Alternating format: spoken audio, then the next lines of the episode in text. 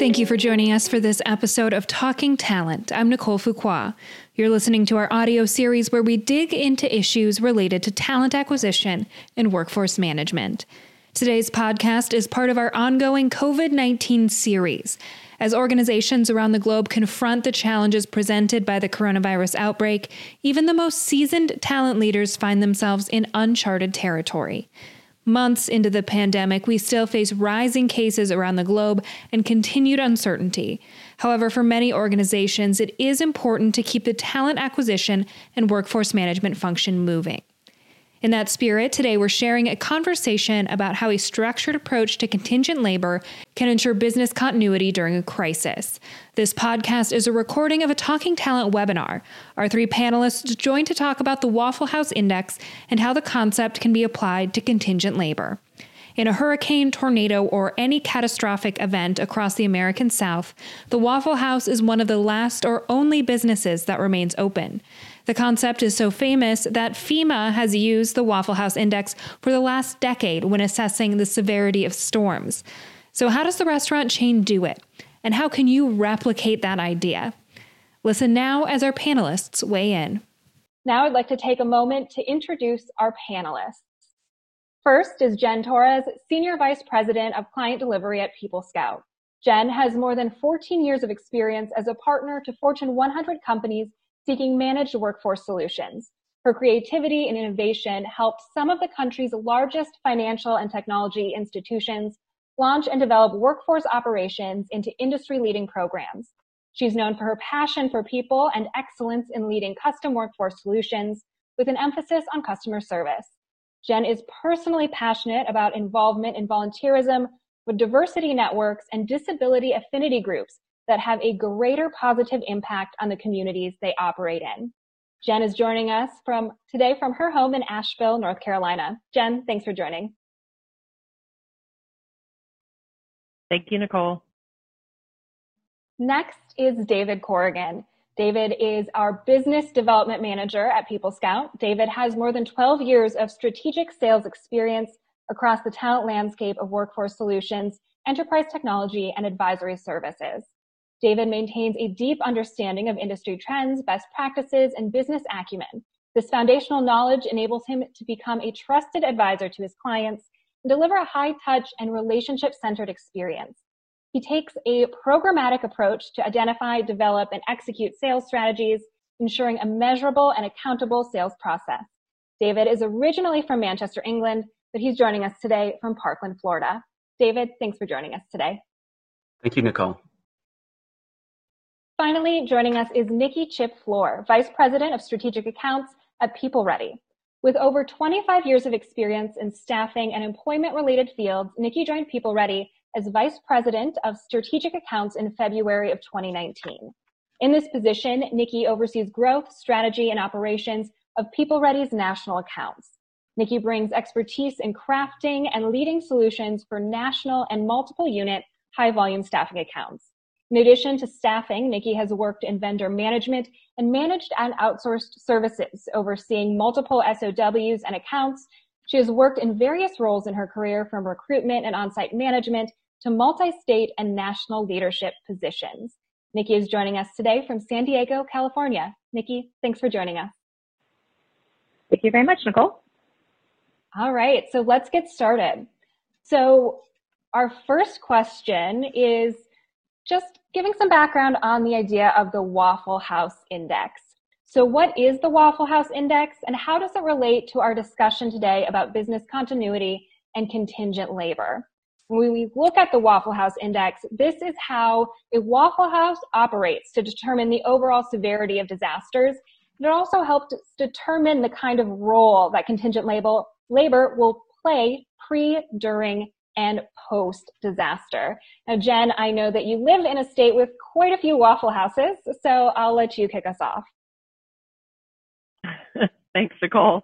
And yes, I do. If uh, anyone has visited or lives in the southeastern part of the United States, you're very familiar with the Waffle House, uh, mostly because it is always a diner type setting that is open 24 7 uh, in most parts uh, but also it tends to be open even when nothing else is open. So when we thought about a business model that reflects the world that we're in today from a, you know, post uh, or mid COVID-19 perspective, we thought that the Waffle House Index and the fact that they have a very simple approach to quickly identifying what areas can remain open. Uh, they also have the ability to flex which one of their stores can take over for maybe other areas that are not able to be open due to a catastrophic event. We thought that, you know, taking a look at what they do is really relevant to what we're seeing in our customers. Um, I believe that uh, as it applies to our MSP clients, the biggest challenge during the time of COVID was really the planning piece. And really where the Waffle House got it right is they planned early and they revisit that plan often and they enact that plan um, as far as the tests for all of their locations on a frequent basis. So regardless of whether they're um, going through an emergency or not, it's something that they are always planning for, always doing testing on. So therefore, when it actually does happen and it isn't a drill anymore, uh, they are ready and they're ready to act and they know what to do. So, you know, I think that's the biggest thing that, you know, I saw within our MSP operations, um, was that many of our clients were engaging us as a partner to really do a couple different themes of work. One was emergency outreach protocols. So um, a lot of our clients pre-COVID didn't have a lot of cross-lateral communication between their different divisions and their workforce. So through COVID and knowing that there could be multiple sites or uh, potentially multiple regions or associated workforce living in that region that may be impacted, there was a huge need for an emergency contact outreach as well as tracking employees and ensuring that they are safe and able to come to work. Um, in addition to that, they were um, forced to look at a continuity plan on the fly, if you will. So because they didn't have that planning and that foresight ahead of time, when one of their facilities or one of their offices was no longer operable because of COVID and uh, therefore they weren't able to continue business operations in one particular location, they didn't really have a plan for another location to pick up that work or another location to be that backup support for them in a short amount of time. So how I kind of tie this back to our client base is really relevant. Uh, our recommendation as an MSP partner is to plan early, plan often, uh, go through those plans, figure out your plan Bs and Cs and Ds. So how will your business continue if uh, not just one of your offices, but multiple offices are shut down at the same time? And then make sure that your employee workforce, you have that open line of communication with them and you are able to communicate on um, a rapid succession, if you will, should something like a catastrophic event occur. So this is really my perspective from an MSP or managed service provider, provider perspective. But I know Nikki, you and I have chatted quite a bit about how this really impacts the agency side or the supplier side, as you guys are the employers of the contingent labor. So would you care to elaborate on what you're seeing on your side? Yeah, thank you so much, Jen. I really appreciate that. Um, so uh, contingent labor plays an in our clients' teams in dealing with disasters. In addition to helping our clients meet an unanticipated demands for qualified workers, we also bring expertise in to ensure all of their goals are met, obviously safely, reliably, and on time. An example of this, so for contingent labor, would be most recently the, the hurricane. They're still going in the southeast. Based on our years of experience, PeopleReady has a well-prepared and robust um, business continuity plan that allows us to help our customers through strikes. We are able to step in when others are unable to and provide a way for businesses to get the work done.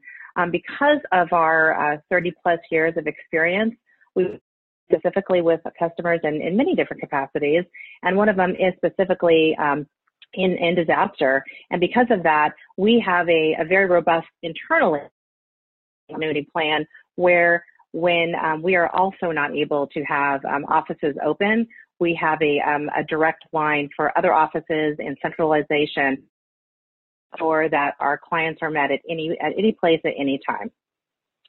David, do you have anything that you want to add from a market perspective? Yeah, thanks, Nikki. I, I think as we look at the uh, Waffle House Index, I think a couple of things. One, it's simple. and it's measurable. And if we think of business continuity, it has to be straightforward to be actionable, and you need to be able to measure uh, where are you in a business to put some part of that plan in place. So, for example, Waffle House, it's green if if they're at full operational level, yellow if it's limited menu, red if it's closed. So, if we think about the market and we think about uh, access to labor, um, are we able to? Uh, what we're seeing in the market and what we're seeing from clients is a you know what was the impact of the uh, of being able to measure how much labor do they need you know what were the competing um, other organizations competing for that labor and then being able to take the lessons learned and being able to integrate that back into their business plans moving forward so i think if we take anything away from waffle house it's really uh, being a, a very straightforward simple approach measurable and being able to learn lessons from it and and take that continuing process improvement through to your business continuity. Nikki.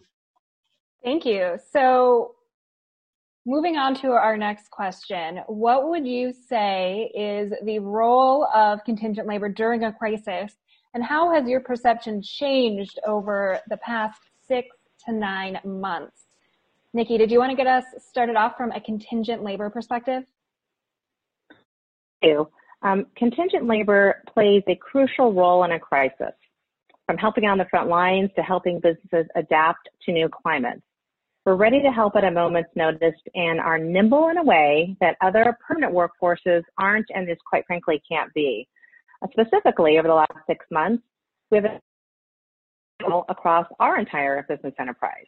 So that makes us able to sustain our rapid response while keeping people safe in the front lines is to assist in staffing needs and to help our clients plan during a crisis based on our expertise and having staffed um, crises in, quite frankly, all sizes over um, the past quarter of a century, ready for 30 plus years. People Ready um, actually brings quite an added value besides just being able to provide qualified workers. Um, our team takes communication very, very seriously and finds the appropriate opportunity to outreach to our clients and temporary workers through we also geo-personalize our website so visitors that come to our website get impacted geographically and understand how our response and access us right away. That's really critical in a crisis. That communication is nimble, quick, and are able to get the right people at the right time. Because when right strikes, our local branch team and readiness response team um, then will be prepared and are prepared with the necessary protocols and signage to allow our branch to continue to function even when it's physically impacted by the disaster. This allows us to take immediate action by recruiting necessary talent to address our customers' needs and help these most important with a faster recovery. Contingent labor has also been a safety net to people and families across the nation who have lost jobs, been furloughed, needing additional income. Our mission of connecting people and work is making a real difference to people and companies right now. We have multiple across the country of how we have assisted families with shelter, transportation, and work. In a crisis, people just simply don't always understand their resources, and we have found it a great need to help them identify these and provide the assistance in accessing, accessing these resources. David, what are your thoughts about that? Yeah, I, agree. I, I think one of the things that we've learned over the last six months is really the human impact of this. I think organizations, as they look at moving, you know, putting their plans in place at the start of the pandemic, um, they've really understood more and more that again, each of these employees really they, they have their families to go home to. They're putting themselves at risk, especially at the start of this pandemic when we didn't know, you know, what were the impacts, how were we able to protect ourselves. I think there was a recent uh, survey out from Marsh and McLennan that said nine out of ten contingent workers uh, were concerned about the impact their job had on their families and whether they needed to self, uh, you know, shield. And a lot of the time, what we find, and again, if we think about the uh, where we saw the peak in contingent labor, which was distribution, warehousing, all those goods that helped us all stay at home and work from home. Um, those are people who had to probably get there by public transport. They were able to, they had to go and work within, you know, close confinement of, of, of co-workers. So as we work with organizations, they've been thinking more and more about the health and safety aspect and the impact that that has, and not just about hey, can we get this, um, you know, can we get widget A from A to B and can we carry on moving forward as a business? I think one of the big takeaways that I've taken from the past nine months has really been the, the humanization of contingent labor and not thinking of it as a commodity, but thinking it as a key piece of their business go forward strategy, but also there was a, a, name, a face, and a family behind each of those people. And I think that was a big takeaway from that humanization of contingent labor. Jen? Yeah, I couldn't agree more uh, with your points there, David, as well as Nikki, what you brought forward as far as what we're seeing in the contingent space. You know, at People Scout, we have the unique opportunity within our managed service programs to really have a view into the entire enterprise for our clients. So there's a lot of our clients don't, uh, I think, historically have cross lateral communication, change management, processes, et cetera.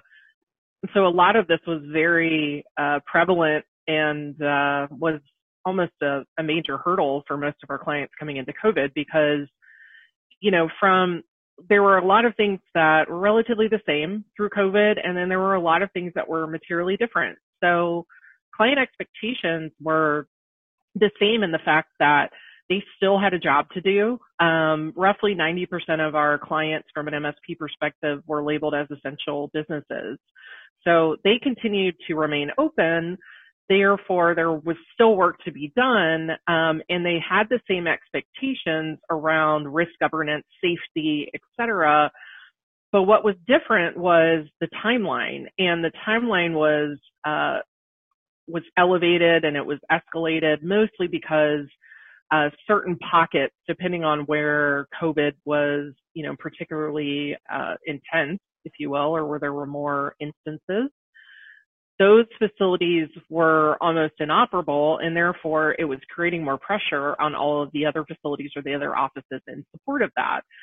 So we were seeing uh, quick ramp downs and uh, quick volume spikes as well in a very short amount of time when normally we would see that extrapolated across uh, typically six to eight week time frame. We were seeing that in a two to three week time frame.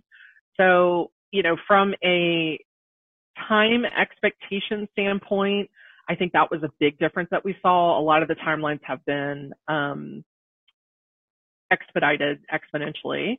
And then uh, to what you were saying, David, around the human element of it, there was just a lot more uh, behavioral things that kind of came into the workforce during this time. So one is emotional well-being, obviously, of workers that we're bringing in. Two, there were a lot of different economic variables. So with unemployment and the offerings that were out there, that really uh, put a new spin on how companies incentivize people to come to work during this time when people were legitimately concerned about their safety and their health. Um, and even though uh, the pandemic was very hard on some of our clients financially, even through those tough conversations that they were having with us, it was clear that they were trying to do the right thing by their people, and that was a priority. So instead of seeing a lot of exits from the organizations, typically you saw more temporary actions within uh, a certain labor type. So that could be furloughs, it could be pay reductions, et cetera.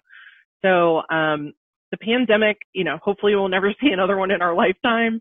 Uh, but I think a, a, lot of the lessons learned that our clients have uh, kind of coming out the other side of the peak here in the US, if you will, was around the planning piece, which we just described, but also around how do we treat our people well and support them as their employer through this. But then also how do we become more nimble and agile, as Nikki was saying, and how do we expedite what we're doing in a different way?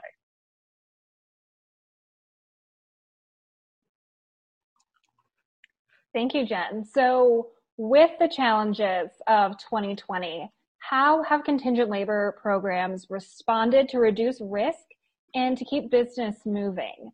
David, do you want to start us off on what you've seen in the market? Yeah, um, it's a pleasure to. So, a couple of things stand out really. Um, I think Jen will laugh at this, but it's we we had one client who came back and said, "Hey, I don't want to talk about rate cards anymore. Can you tell me how we open up a, a facility offshore within 24 hours if a if we have a, have a critical shutdown?" So I think what we're seeing more and more is organizations are thinking about redundancies. If you think about the redundancy model within safety, they're putting um, they're, they're, they're, putting these redundancies within their process. Let's ensure that we have a, uh, you know, access to the right workers. Does our program today stand up? What happens if these scenarios hit this certain area? Do we have a bench of suppliers after that to be able to provide that? What's it going to take to move these, uh, you know, this business process across the country? So again, as we think about business continuity, we think about um, this is not a procurement or a commodity uh, kind of approach anymore. This is about, hey, how do how does uh, you know quick change and uncertainty that's prolonged and is not isolated going to impact my business and what's the investment that I need to make into being able to model the right scenarios to ensure that we stay, uh, you know, we stay ahead of our competition and maintain, you know, the right priorities. So I think as, as I take a step back after kind of nine months of working through this with, with clients, I'm kind of, uh, it, it's where we've always wanted, as I think, as a provider, we wanted the, our, our partners, uh, our corporate organizations to be thinking, not just thinking about this tactically, you know, what's next, what's next, but how we, how we learning lessons? How are we thinking about, uh, you know, moving forward? Uh, but how are we also building out that resiliency? And, and I think there's a sea change, and I'd love Jen's perspective on the clients looking to us to guide them through that, as opposed to them telling us what we can and can't do, or I need this lower price to be able to get this, you know, approved. Jen, uh, how, how how's that changed? You know, your kind of viewpoint with the, the clients and Nikki as well. Yeah, I mean, I couldn't agree more. I think if if there's a phrase that can encapsulate the last nine months is we don't know, we don't know. Um, there was just so much unpredictable uh, variables that were happening. I mean, there's just not a lot out there because COVID is so new. So it was hard to really ascertain when things were going to turn. Um, and I think as a result, many of our clients were looking to us for answers. You know, um, what are you seeing in other clients? And I think the biggest value add we provided to our clients during this time was just information because it is, there's not a playbook on this. And, uh, there, this was a really hard time. It still is, you know, it, it it's hard for me to say it's in the past because it's definitely still very present, but, you know, I, I think, um, to what you were saying, clients really just needed advice and they needed information and they needed to feel like they weren't the only organizations going through this. Um, and the workers needed to feel that way too. And, you know, I think from a client perspective, when we think about risk, this, this risk and safety, um, guarantee, if you will, that a lot of clients like to pride themselves in having for their workforce, it was really hard to provide that anymore because it was so many unknowns. Um, a lot of companies pulled back to mostly virtual and then even thinking about opening back up or what facilities within their organization should be open and what impact that would have from a health and safety perspective.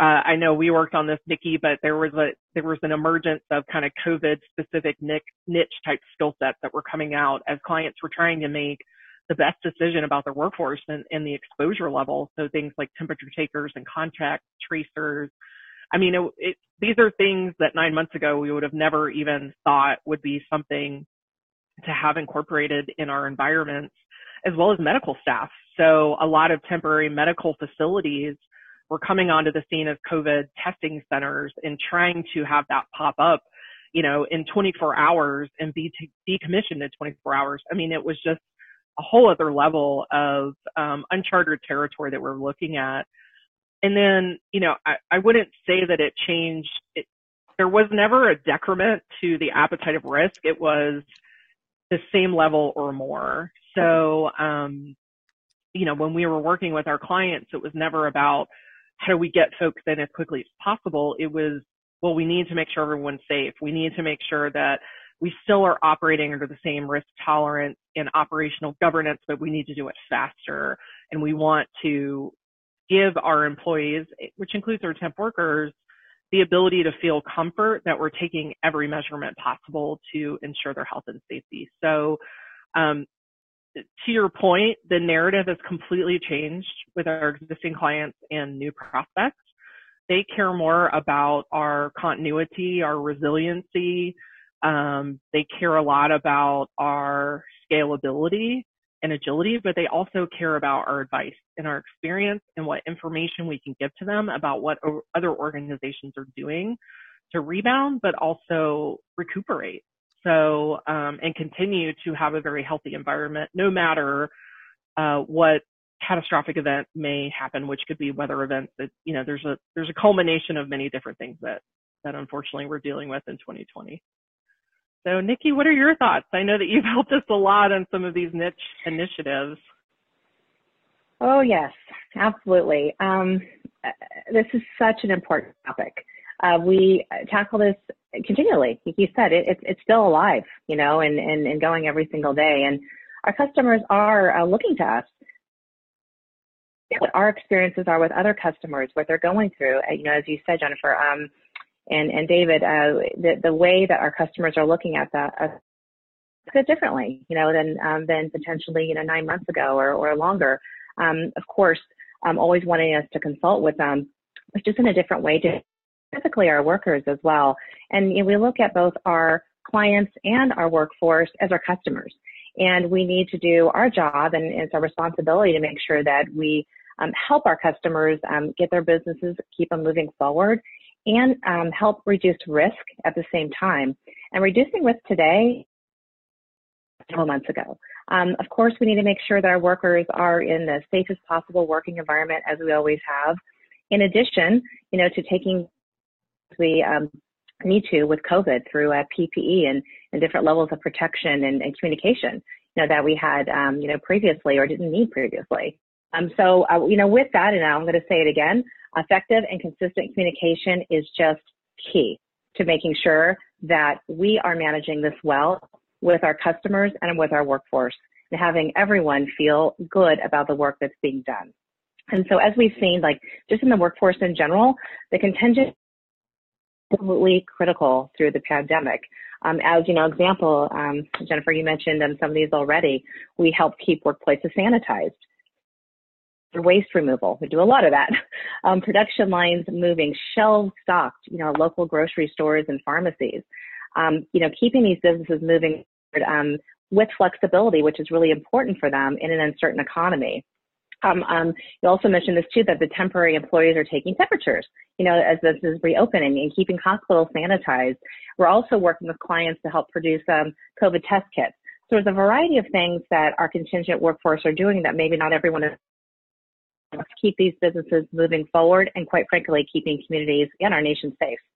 Um, we specifically have a core focus on the employees. It is so critical that we as an employer take that responsibility along with our clients to make sure that we have a safe work environment and people feeling like they can go back to work in an environment that's going to help keep them safe and also help produce for our um, for our economy. So that's um, incredibly important to us, and we've taken this very seriously. And I really appreciate the opportunity to talk about this because, um, seriously, sitting here today, um, several months later, different, but I'm um, very happy to be working with my customers and I get lots of questions on a daily basis on how they can be most effective with, uh, you know, and insecurity and making people feel really good about coming back to work. And um, that is a little bit of a different conversation, you know, that we might have had historically. And it's a really great conversation that um, I'm, I'm, not happy about the reason that we're having this conversation, but really happy that we can be a part of the conversation of helping move our economy forward. Thank you. So I want to go back to a word that David used at the beginning of his answer here, and that was resiliency. So how would you say a structured contingent labor program builds resiliency into your business for the challenges that lie ahead? Jen, do you want to get us kicked off here? Sure. So as I mentioned, a lot of our clients within People Scout, roughly 90% were essential businesses. So the resiliency factor as well as the creative factor was critically important during uh, the time that we're in right now, as well as going forward. I think if anything, um, our clients you know, they need to be a lot more creative of what to do in the moment, what to do if an emergency happens, um, what to do and what if, you know, it's, it's really asking yourselves, what if this fails? And then going through what that looks like and then asking at the end of that plan, what if this fails? And then going through that plan and making sure everyone in your organization is aware of what that plan is and almost having a true north, if you will. So, you know, how do we communicate with people? What are our plans, A, B, C, and D? How do we, um, what does success look like in those plans? So, you know, success could look like all employees are accounted for and safe, and we were able to communicate with them within 24 hours. Success could also look like um, we had it, we'll just use an example of a manufacturing and food services client that we have. Uh, they actually had cross training on all of their production sites so that if a particular a particular function goes down within one facility, they have 10 other sites that can pick it up on a moment's notice.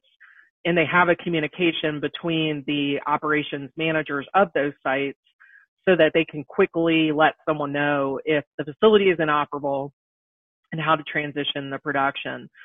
Now, success for them obviously means that production will be lower, but they have a target of if we can at least produce at a only losing 30% of our productivity in that, that is our true north. That is our expectation. Um, for a corporate client, it could be uh, just making sure that um, success for them is how do we support our employees in a virtual work environment, yet keep them engaged and help them with their personal well-being. So uh, there's there's kind of an emergence of this. Um, it's not a new thought, but it's certainly becoming more prevalent in the workplace around emotional wellness and making sure that clients are in a, this new virtual environment. How are they engaging people that are normally used to going into an office combat this feeling of isolation or feeling of stress or feeling of loss of a job. Um, those may not be real actions that are getting ready to happen, but these are real stressors with the workforce. And, you know, how do you engage your employees in a different way to make them feel supported? Um, many uh, employees as well are now caregivers at home. This could be for children, it could be for parents, it could be for a loved one and it's how do you support them in a flexible way so they feel supported through this and they feel like they can be productive, but also you have something that you're offering them that helps them with their emotional well-being or helps them get through the day because they have added more stress at home. So there's a lot of different things that can go into resiliency. Uh, but what I think is important about this particular question is yes, obviously you need to have a plan from a labor perspective, but there's all of these other variables that kind of touch on it on the outer rim, if you will, of things that you can do to have a more resilient company culture, a more resilient uh, client and productivity, um, as well as just being able to bounce back when emergencies happen because they will happen. Um, and just making sure that, you know, you're kind of embracing all these uh, very tough variables that we're going through right now with COVID, but using some lessons learned and also having some creative ideas on how to address it. I mean, I think that's the, the biggest thing that a lot of our clients um, really struggled with initially was this being paralyzed. Uh, I had a client tell me that word this morning, you know, when I was asking about how she was doing, how the business was doing. This particular client uh, did a lot of events management, so large events. So obviously their business has been impacted over 60%.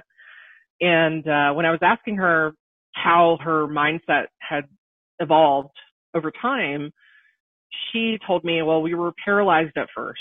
And coming out of that, we really lacked creative thought. And I thought that was a really good observation because a lot of our clients really struggled with that too. They were trying to process what was happening around them, what was happening in their homes, what was happening at work, and then on top of that, they're trying to figure out how they can continue to rebound and be resilient. So my advice is um, if you don't have kind of a a group that can creatively think about what to do when the unexpected happens, then engage a partner like a People Scout or People Ready, and we can help share information with you around what others are doing and what we have seen to be successful and what we have seen as uh, something that maybe was a little bit slower uh, to build up resiliency and, and rebound. So um, those are just a, a, few of my key observations. Um, Nikki, I know we have a lot of mutual clients um, that we have talked to and, and tried to help guide in how they rebound uh, mm-hmm. from this particular uh, 2020 year. I hate to say it's just the pandemic because there's lots of different things that have happened, but um, what are some of the things that your clients are doing around resiliency?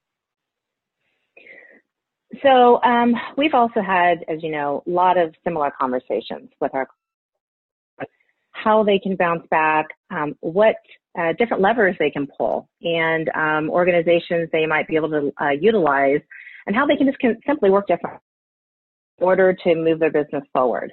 And so, um, from a specifically from a contingent labor standpoint, um, in terms of helping customers um, be able to really with uh, the business, um, even in let's call it normal times. You know, uh, customers they ramp up, they ramp down, they have um, there's their seasonality to it. So that has to be built into um, to a customer's um, normal practice to begin with. And I think the opportunity that customers have in leveraging um, contingent labor quite frankly, the experience that we have in working with multiple customers across multiple industries and being able to leverage the information and share it among our customers so that they too can get that same level of experience without having to do it themselves um, in, in some cases.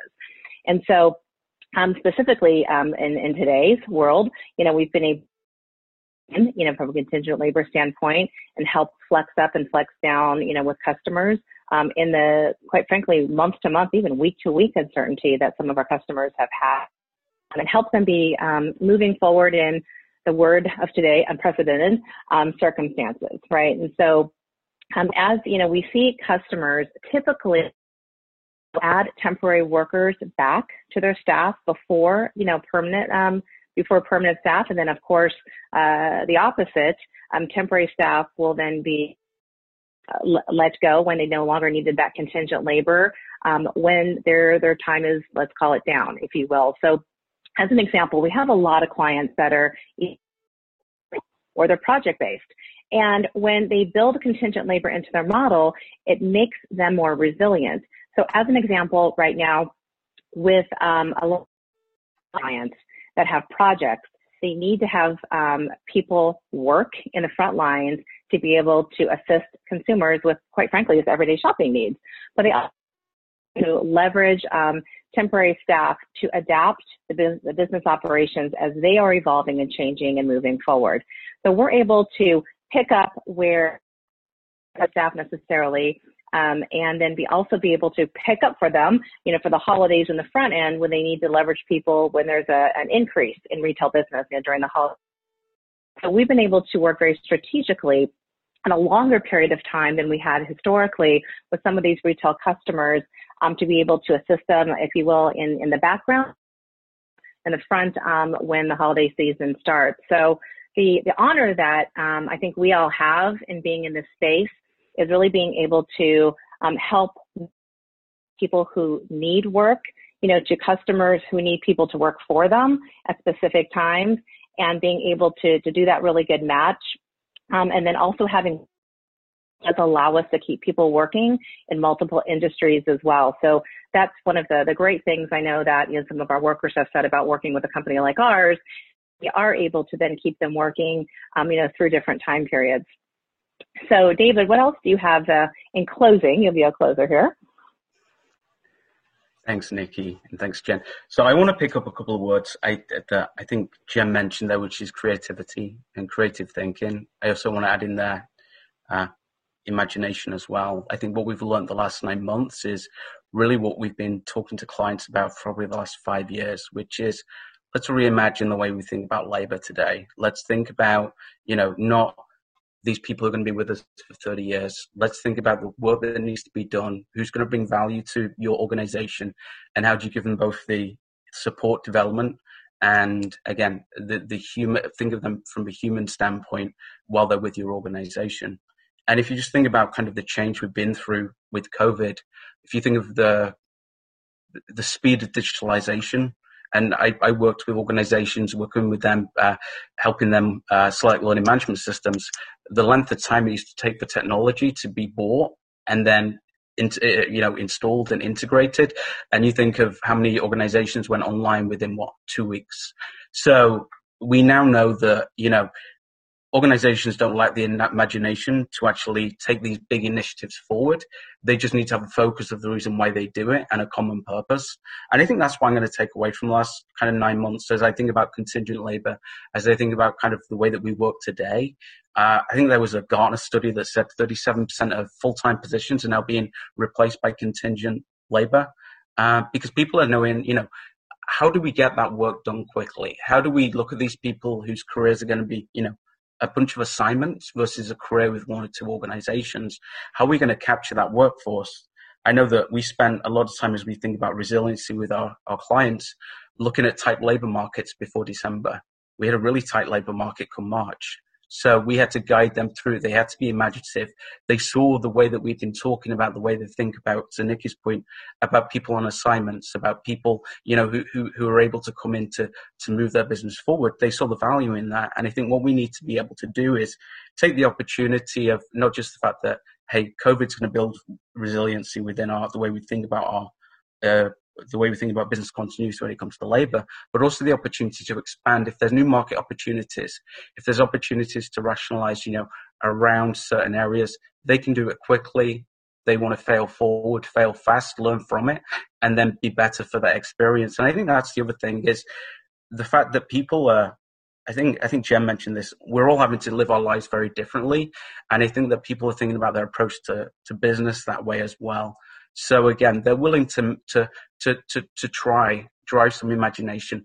Uh, you know, make a make a bold choice of how to do it, and and learn from it. If it doesn't work, if it works a certain percent, then build on that. And as we think about kind of to finish resiliency and business continuity, it's about making you know taking those small challenges, but learning from them to, to guide that greater plan for the organization. And it's always taking those opportunities to, to learn, to, to understand how you, re, how your business is, is, you know, flex into it. And if it doesn't work, what do we need to do to help you moving forward? So again, I think there's a lot of, a lot of things we've lived through the last kind of nine months, but I think there's a lot of things that we've, we've realized we can do and our prospect and our clients have realized they can do. Nikki. Thank you, David. And thank you, all of you, for sharing your insights today. I appreciate you taking the time out of your day. Thank you for listening. If you'd like to watch the webinar and see our panelists, just click on the link in the podcast description. If you have any questions that we didn't cover today, you can send them our way. You can email us at marketing at peoplescout.com or you can find us on social media. Just search People Scout on Facebook, Twitter, LinkedIn, and Instagram. To make sure you don't miss an episode or to hear more of our coronavirus series, visit our website and click on our Coronavirus Resource Center. We will continue to publish new resources to help you in any way that we can. You can also subscribe to our feed on Apple Podcasts or wherever you listen to podcasts. Talking Talent is a People Scout production, music by Sound Design through Shutterstock.